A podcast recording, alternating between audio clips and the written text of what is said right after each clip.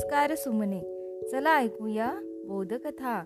या उपक्रमामध्ये मी विद्या गवई नरवाडे आपणा सर्वांचे हार्दिक हार्दिक स्वागत करते. आज आपण दोन हत्तींची गोष्ट ऐकणार आहोत. एका हत्तीचं नाव आहे ढब्बू आणि दुसऱ्याचं नाव आहे गब्बू. तर या दोन मजेशीर जोडीची आजची ही गोष्ट. गोष्टीचं नाव आहे ढब्बू ढोलला कळलं शक्तीचं मोल. चला मग ऐकूया आजची ही गोष्ट. प्राणी संग्रहालयात ढब्बू आणि गब्बू या दोन हत्तीची मजेशीर जोडी होती. ते दोघं खूप मस्ती करायचे आणि नेहमीच आनंदी राहायचे. एके दिवशी प्राणी संग्रहालयात एक लंबू टांग जिराफ कुटुंब राहायला आलं. ढब्बू गब्बू हत्तीनं जिराफ कुटुंबाचं स्वागत केलं.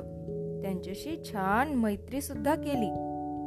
उंच सडपातळ नाजूक जिराफ पाहून ढब्बू अगदी प्रभावित झाला. त्याला जिराफाचा हेवा वाटू लागला. ढब्बूच्या मनात वाटलं आपण यांच्यासारखे सुंदर नाजूक सडपातळ असतो तर? नाही तर आपण असे अगडबम ढब्बू ढोल नुसते ढब्बू गब्बूला म्हणाला. मला वाटते या जिराफासारखं सडपातळ होण्यासाठी त्यांच्यासारखं जरा कमीच खायला हवं. गब्बू ढब्बूला रागवला आणि म्हणाला अरे वेड्या असा मूर्खपणा करू नकोस. आपल्याला भरपूर पोटभर खाल्ल्याशिवाय ताकद कशी येईल? पण दुसऱ्या दिवशी झालं काय? ढब्बूनं मालकानं खाण्यासाठी आणलेला रसदार उसाच्या कांड्यांचा ढीक धूर लोटून दिला. ढब्बूचं हे असं मूर्खासारखं वागणं पाहून गब्बूला त्याचा खूप राग आला. पण हे हट्टी ढब्बू कसला ऐकतो त्याचं? गब्बूच्या रागवण्याचा ढब्बूवर काहीच परिणाम झाला नव्हता. हेकट ढब्बू छदाम ऐकायला तयार नव्हता.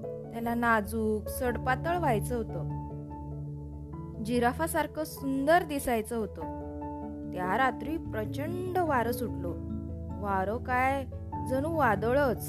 त्या भयंकर वादळी वाऱ्याने एक प्रचंड मोठा खडक कसा काय कोण जाणे त्या जिराफ कुटुंबाच्या पिंजऱ्यावर येऊन आदळला. बिचारे जिराफ कुटुंब प्रचंड घाबरलं होतं. पिंजऱ्यात अडकून पडलं होतं.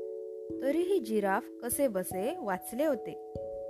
पिंजऱ्यावर आदळलेल्या खडकाला कुणीही हलवू शकत नव्हतं. केवढा मोठा प्रचंड खडक होता तो. त्या खडकाला कुणीच हलवू शकत नव्हतं. कुणात तेवढी ताकद होती? ढब्बू? गब्बू मध्ये ती प्रचंड शक्ती आणि हिंमत होती. हे मालकाला माहीत होतं. प्राणी संग्रहालयाच्या मालकानं एक भला मोठा दोरखंड त्या खडकाभोवती घट्ट बांधला. गब्बू आणि ढब्बूनी आपल्या अफाट शक्तीने तो दोरखंड ओढला आणि चक्क तो मोठा प्रचंड खडक ओढून बाजूला सरला गेला. पिंजऱ्यात अडकलेल्या जिराफ कुटुंबाची सुटका झाली. गब्बू ढब्बूच्या शक्तीमुळेच हे शक्य झालं. शेवटी ढब्बूला पटलं. तो म्हणाला गब्बू तू म्हणालास तेच खरं. माझी शक्ती हेच माझं बळ. या शक्तीमुळेच मी जिराफ कुटुंबाची सुटका करू शकलो. त्यांना मदत करू शकलो. सुटकेनेच मला खूप आनंद झाला. शक्ती हेच माझं खरं बळ आणि हीच माझी खरी ओळख आहे हे आता मला पटलं. तर बालमित्रांनो अशी ही आजची गोष्ट. धन्यवाद.